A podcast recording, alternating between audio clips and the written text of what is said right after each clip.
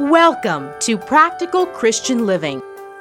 The reason we as a church worship on Sunday is because Jesus appeared on Sunday to the disciples for the first two weeks.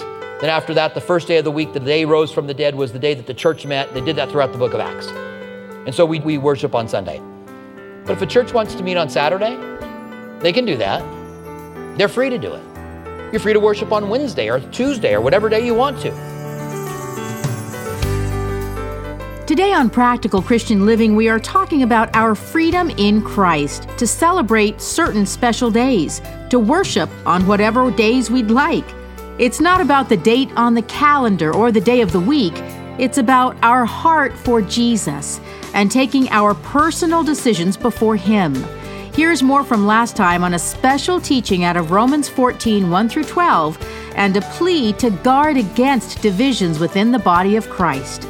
Here's Robert Furrow. I don't know that there's just a conspiracy or whether or not, as the Roman Empire went from being pagan to Christian, whether or not the cultures went with it. And some of those things that were celebrated within paganism went with it as well. So that there are certainly some things that were practiced. But then you begin to look a little bit closer, and it's not so comparable. You begin to look at why they brought Christmas trees into their house or why they brought trees into their home. And you realize, well, that's not why we bring trees into our home. In the Old Testament, they worshiped Tammuz and Ashtoreth, and they did that by cutting down trees, decorating, and bringing them into their home. Have you guys ever read that in the Old Testament? And when you read it, you go, but then when you look a little closer, you realize, oh, they're making idols. They cut down trees, they decorated them, they inlaid them, they made idols out of them, and they brought them into their home and they worshiped it. If you have a Christmas tree in your house and uh, you bow down and worship it, we have a problem. If you have a Christmas tree in your house because it reminds you of the time that we have chosen to celebrate the birth of our Savior, and that we have chosen to celebrate that, not because we're ever commanded in the scripture to do that, but because we have chosen that, then I don't see any problem with that. Uh, the caroling, they did but I don't know if they caroled or not. Anytime any group gets together and sings, is that saying that that's like Saturnalia? You know, if anybody's at a sporting event and they start boarding it and they start to sing, oh, the people of Saturnalia sang. They did walk down the street and sing songs about Saturn, but they were also naked when they did it. And I'm really glad that didn't carry over, all right? So once you begin to look at the comparisons, the comparisons break down.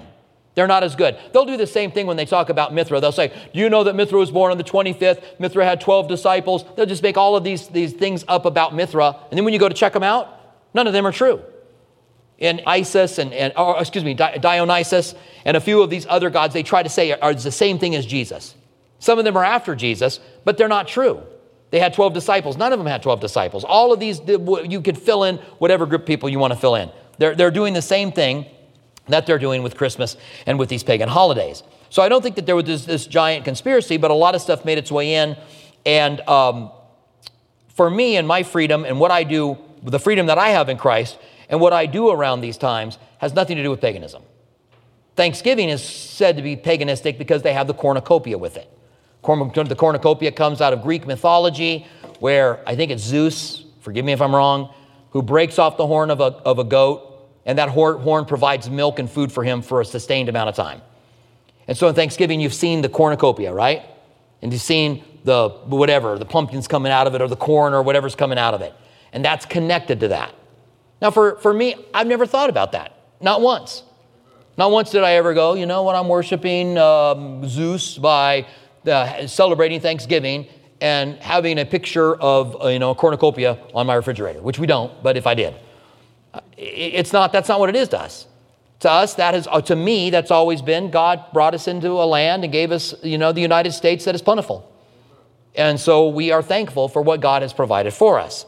So anyway, that gives you some ideas of how they do. But, but really, what should we, how should we handle this? The Bible gives us some surprising, applicable direction, really with the same exact thing taking place. Because in their day, can you imagine living, just say two or 300, maybe 400 AD, and you're in Rome, and there are Christians, and there are, and there are, are still people that are doing paganistic things, and you go to buy meat somewhere, and you don't know whether this meat has been sacrificed to a pagan god. And so you decide, I'm not going to eat meat because I don't know. But somebody else in your same church decides, I'm going to eat meat because it doesn't matter. Paul said, These, these gods are nothing. They're, they're, they're, not, they're not really gods, they're nothing. And so eating or not eating doesn't really matter. But Paul also said, Hey, be considerate of people who decide that they don't want to eat. So this is exactly the same thing. It's exactly. They're talking about paganism. When they're, they're, they're no, they don't use that word, but in this chap, chapter, that's the context. So listen to what it says. It says, receive one who is weak in the faith. The person who is weak in the faith is the one who says, I can't celebrate Christmas. I can't celebrate Thanksgiving. I can't eat meat because it might have been sacrificed to a pagan idol. Okay? That's the weak one. I'm not saying that the Bible says that. We have freedom in Christ. But some of us, our, our freedoms, excuse me, our freedoms are restricted. Uh, some of us restrict ourselves, and some of us, we need to restrict ourselves because we know that some things are not edifying to us. And we know that they lead us down a direction that's not good, and so we choose not to. But it says, receive one who is weak, but not disputes over doubtful things. This is a doubtful thing. Do you celebrate Christmas or not? Uh, the Bible doesn't tell us. Doesn't say not to, doesn't say to. And so this is a doubtful thing. And Paul is saying, I don't want you guys arguing and, and dividing over things that are doubtful.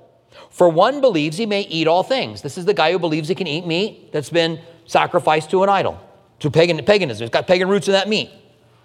But he who is weak eats only vegetables. And I love that's the vegetarian who's weak here. All right? I'm glad you guys laughed because that could be a touchy joke, right? And if, especially if somebody doesn't think we're joking, all right? So this is not connected to the vegetarian movement today at all. If you're a vegetarian, it's not talking to you, it's not saying you're weak because of that. It's talking about the faith of an individual who believes that they can eat meat because it's been sacrificed to a pagan deity. That it might have been sacrificed to a pagan deity. Not even sure it might have been, so they don't eat it. And they are the weak one. Why are, why are they weak? Because we have freedom in Christ. Because we of all are the most free. And so then it says in verse 3 let not him who eats despise him who does not eat. So we put that in our context. If we celebrate Christmas, then we shouldn't despise the person who doesn't. If a person goes, you know what, it's got some pagan roots in it, and I don't like that, and I don't want to do that, they have the freedom to not do it. They have the freedom, and, and we should not judge them for that. So let, um, let not him who uh, eats despise him who does not eat. And then on the opposite end, and let not him who does not eat judge him who eats. So if you don't practice Christmas, don't judge the people that celebrate it. Right? We're, we're free in Christ. And if someone says, look, paganism roots don't bother me, even if they transferred back in, in 300 when Constantine became emperor over Rome and Christianity was made the official religion language, even if there was a conspiracy and they flipped everything over and Christmas became what Saturnalia was, I personally wouldn't have a problem with that. For me. Because I don't worship anything to do with Saturnalia. Everything for me is Jesus, and it's all about Christ. And that's all it's been my whole life. And so it doesn't bother me. Somebody it might bother. And if it does, then that's great. But don't judge the person who doesn't, and don't judge the person who does. It goes on to say, and this is why, for God will receive him. Either way, you're a child of God. This is a doubtful thing. This is something outside of the realm of faith. And sometimes we try to make these an issue of faith, like the Jehovah Witnesses do when they're not. Verse 4 Who are you to judge another man's servant or another servant? To his own master he will stand or fall. Indeed, he will be able to stand, for God is able to make him stand. When we're talking about these doubtful things, if God doesn't want me involved in them, God's big enough to work in my life. And God's big enough to work in your life without me telling you what to do, letting you have your freedom in Christ. Now, when we talk about freedom in Christ, we're not talking about sinful things. We're not talking about things the Bible says don't do. We're talking about doubtful things. We're talking about gray areas, right? So then it says one person, it gives another example. But this is exactly the same. One person esteems one day above another. Another esteems all day alike, all days alike. One person esteems Christmas over another. Another guy says, "No, I'm not going to. I'm not going to do it." One person puts, you know, the Sabbath day. They had a they had an argument within the early church about worshiping on Saturday and Sunday. The reason we as a church worship on Sunday is because Jesus appeared on Sunday to the disciples for the first two weeks. Then after that, the first day of the week, the day rose from the dead was the day that the church met. And they did that throughout the book of Acts. And so we do on, we, we worship on Sunday. But if a church wants to meet on Saturday, they can do that. They're free to do it. You're free to worship on Wednesday or Tuesday or whatever day you want to. you're free to do it. We're not told that you can only worship God if you worship Him on Saturday, but that becomes an issue again. Sabbatarians will tell us we're not keeping the Ten Commandments. What they miss is that Jesus fulfilled all of the commandments and that He is our Sabbath. And we are, I like to tell them I am a Sabbatarian. I don't want to get too uppity with them again because I want to really win them to Christ. But really, I think I'm more of a Sabbatarian than they are because Jesus, the Sabbath spoke of Christ, and Jesus is the Sabbath, which brings us rest. And so we worship him on one day. Somebody else doesn't like that day and they want to worship on another day, they can do that. And the same thing is true with a holiday. It says, Let each one be fully convinced in his own mind.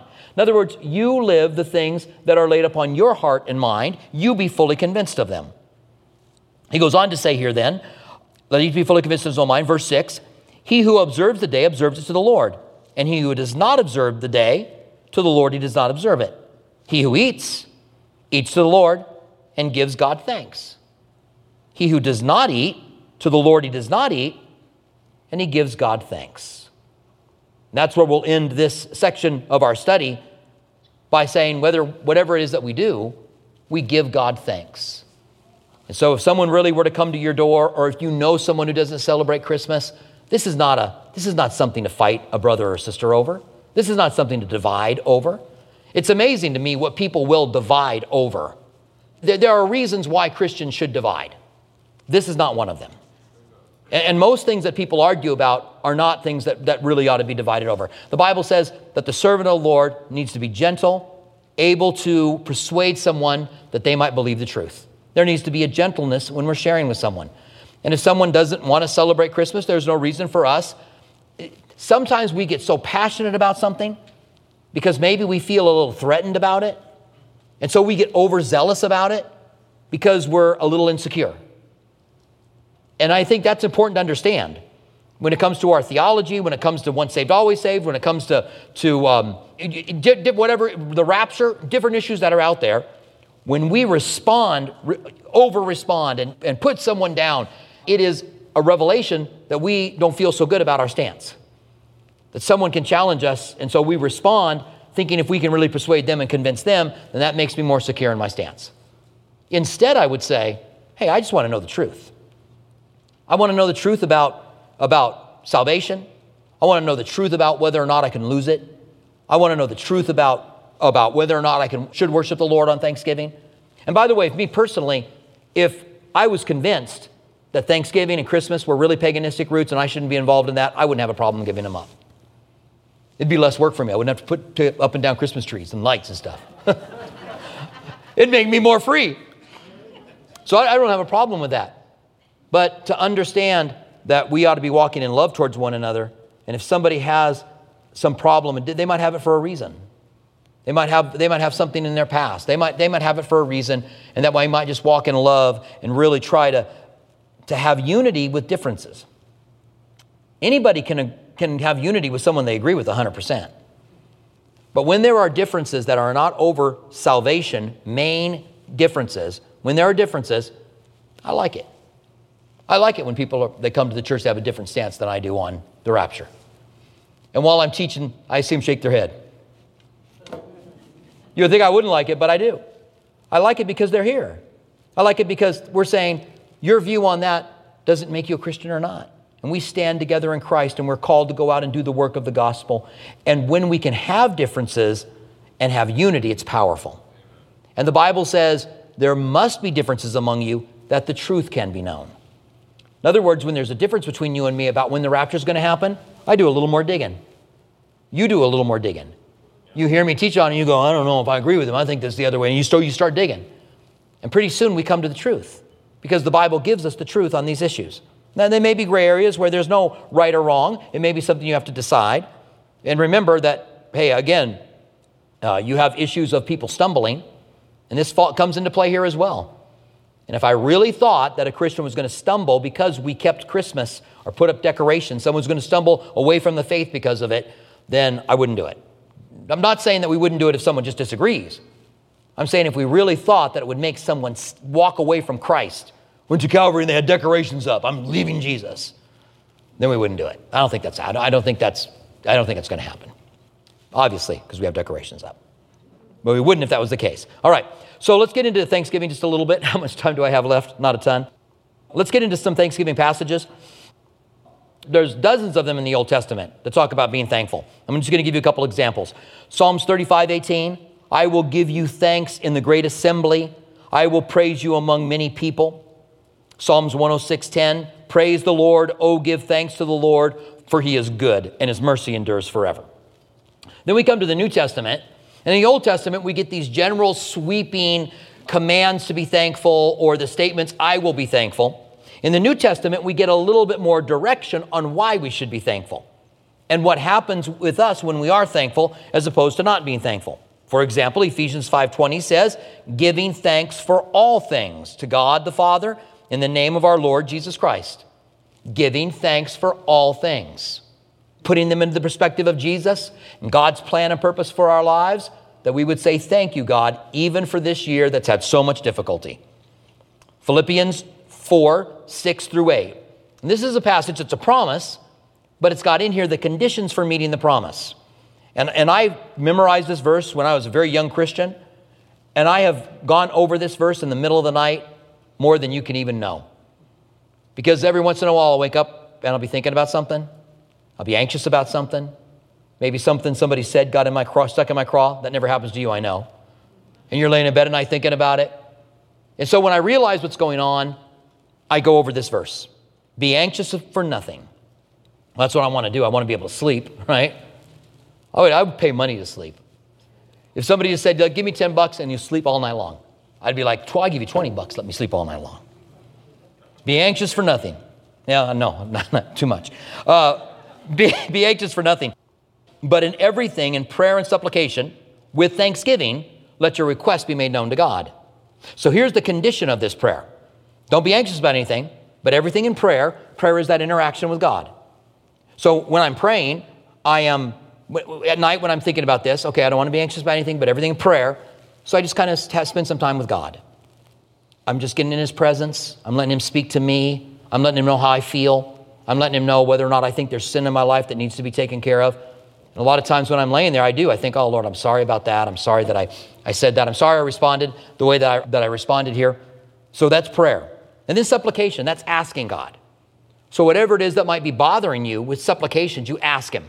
Lord, would you help my grandchildren? Would you help my children? Would you help, you know, my friend that said that mean thing to me realize how mean he is? Whatever the supplication is that, you're, that you need to pray for. And then, of course, with thanksgiving. And that is that I got to stop in the middle of the night and say, okay, what am I thankful for? And I begin to think about all the things that God has done for me and all the things in my life that I'm thankful for, the things that begin to come to my mind. And once you do that, it says, let your request be made known to God. So we're asking God, and the peace of God, which surpasses all understanding, will guard your hearts and minds through Christ Jesus. So he's promising that by us praying with supplication and thanksgiving, that we are setting a guard with the peace of God over our hearts and minds. It's an incredibly powerful, applicable passage. Colossians 2 6 says, as you therefore have received Christ Jesus as Lord, so walk in him. Rooted, built up in him, established in the faith, as you have been taught, abounding in it with thanksgiving. When we make a commitment to Christ, when we decide we're going to live for him, we abound in that life that he has given us in thanksgiving. It's a command, like Colossians 4 2. Continue earnestly in prayer, being vigilant in thanksgiving. That's not just a kind of like, hey, I would like to be a thankful guy, but we are to be vigilant in it. Earnest in prayer, vigilant in thanksgiving. 1 Thessalonians 5:16 says, "Rejoice always. Pray without ceasing. In everything give thanks, for this is the will of God in Christ Jesus for you." What a great passage. God's will. Oftentimes I'll ask him, "What's your will for my life, God? Do you want, what do you want me to do? What's your will for what's God's will for me? That I would be thankful. I always know that that's God's will. Anytime that I say, Lord, I, want, I just want to thank you for what you're doing, anytime I want to be thankful, I know I am now living in the will of God. And I think that we can come to a place of wrapping both of these concepts and ideas up that we've talked about today. Number one, knowing why we do what we do, doing what we do deliberately, and understanding that if someone challenges us that we can defend and we have the freedom to be able to defend especially in those doubtful things but also understanding that whether or not, even if we say, I'm not going to celebrate Thanksgiving, that thankfulness is something that we are to do and is to be a regular part of our life. And there's probably not one of us here that couldn't be encouraged and to be more thankful to God. We all, all probably lack in it. It's kind of like pray earnestly. Like there's not one of us here who go, not me, I pray enough. I don't need to hear that word from God. Hey, we all need to hear to be more thankful. We all need to hear to pray more earnestly. And it's a good thing for us. So stand with me, would you, and let's pray together. Father, thank you that we've been able to take some time and consider some things in our culture, especially when it comes to these celebrations that are, um, that are not in the Bible, but are, are part of our world. And Lord, we're thankful for them. And we're thankful that we have the freedom to be able to partake in them. And we also want to walk in love towards those who feel like they don't have the freedom to be able to part- partake in those things. I also pray for everyone who is here tonight that has not made a commitment to you or maybe has walked away from you, that they would have the boldness to take that next step and come to you. In the name of Jesus, we pray. Amen. I'd like you to keep your heads bowed, please, and your eyes closed for just a few minutes. And if you're here today and you have never invited Jesus into your life, I want to give you an opportunity to do that. I had said as we started our service that no one comes to Christ unless God draws them, the Father draws them. So God's got to nudge you, He's got to draw you. Otherwise, you won't come to Him. If you are thinking tonight about raising your hand and saying, I want to become a Christian, I want to give my life to Jesus, it's not because you have decided that you want to become a Christian. You're not initiating it, you're responding. God's drawing you, He's calling you. And there's some real strength in that because it means God wants you to follow Him. It's not you saying, Will you take me? It's you saying to Him, Yes, Lord, I heed your call. I hear you knocking, and I want you in my life. And maybe you're here tonight and you used to follow him, but you walked away. You're a prodigal son, you're a prodigal daughter. And maybe you think that God doesn't want to have anything to do with you because you are a prodigal, but the opposite is true. God loves you. And He wants you to come home. He wants you to come back to that place where you're walking with Him again. I came to Christ and invited Him in my life when I was 13. I walked away when I was 18 and I returned when I was 19. And God came and got me. Someday, someday I'll tell you that story but he came and got me. He made it evident that he was not going to let me go. Some of you guys are here because God has come and gotten you. So if you're here tonight and you would like to give your life to Christ or you would like to recommit your life to Christ, then I'm going to ask you to do something simple. Just raise your hand right where you are now. Lift your hand up now. Lift it up high so I can see it. I want to take time to pray with you. God bless you, sir. That's great. Bible says today is the day of salvation. Today, if you hear God's voice, don't harden your heart. If God's calling you today, it's because He wants you to respond today. God bless you, sir. That's great. Anyone else? I'm not going to go on and on. I'm going to scan the room a couple more times. Just raise your hand. All right. Lift it up now. You could put your hands down. And I would like everyone, including those who raise their hands, to repeat this prayer after me. Dear Heavenly Father, I confess that I've sinned. And I know my sin has separated me from you. But I also understand that I can be forgiven by the death of Jesus on the cross. So I invite you into my life and I turn from my sin that I can live for you. In the name of Jesus. Amen. Welcome to the family of God. Amen. Thank you for joining us for Practical Christian Living with Robert Furrow. We hope that our verse by verse studies truly help you to see that God is real. He wants a personal relationship with you, and His Word is life changing. If you'd like to hear more of Robert Furrow's teachings, visit calvarytucson.com. For our local listeners, we invite you to join us at one of our two campuses. Our East Campus at Speedway and Camino Seco meets Saturdays at 6 p.m. and Sundays at 9:45 a.m. Our West Campus south of Palo Verde and I-10 meets Sunday mornings at 8:30 and 11 a.m. Our midweek service times are Wednesday evening at 6 p.m. at our East Campus and 7:15 p.m. at our West Campus. If you prefer, you can watch our service at live.calvarytucson.com and also on our Facebook page and YouTube channel. Our online campus is available during East Campus service times. If Practical Christian Living has blessed you and you'd like to donate, please visit pclaz.org. That's pclaz.org, where you can make a secure one time donation or sign on to become a monthly partner on a reoccurring basis. Have you accepted Jesus into your life, or do you have questions about salvation? We'd love to hear from you. Email us at saved at calvarytucson.com. And don't forget to follow us on social media Instagram at Calvary Tucson or Facebook at Calvary Chapel Tucson. We want to remind our local listeners that you can watch Practical Christian Living TV Sunday mornings at 8:30 a.m. on KGUN 9. Thank you for joining us for Practical Christian Living.